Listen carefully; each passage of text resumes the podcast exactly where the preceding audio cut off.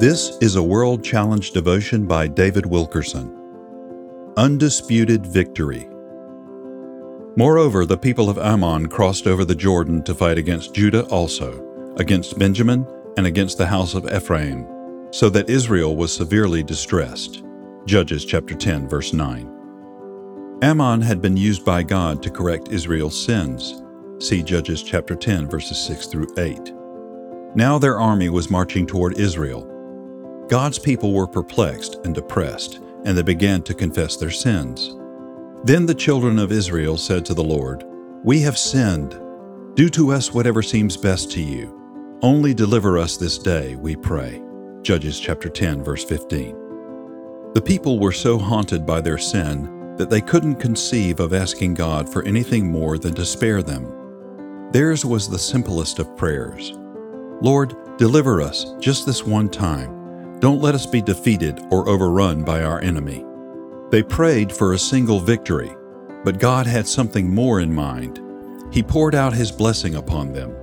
Not only did Israel get protection, they got the upper hand.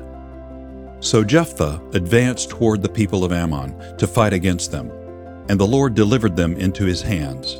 And he defeated them from Aroer as far as Minnith, twenty cities, and the people of Ammon were subdued before the children of Israel. Judges chapter eleven, verses thirty-two and thirty-three. In addition to the deliverance they asked for, God gave them the courage and direction to defeat the Ammonites. They were never troubled by them again. It was a total victory. That is just how God wants to answer His people today. Most Christians pray, "Lord, just give me victory in this one battle." However, the Lord responds, "I will give you that, yet I have much more in store for you." He wants to give you power to not only overcome, but to subdue every enemy. He will help you to not just conquer sin, but to be more than a conqueror.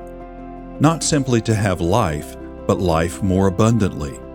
Not to merely have joy, but joy unspeakable and full of glory. Not to be free of fear just for a day, a week, or a month, but all the days of your life. World Challenge, transforming lives through the message and mission of Jesus Christ. Visit us online at world challenge dot org.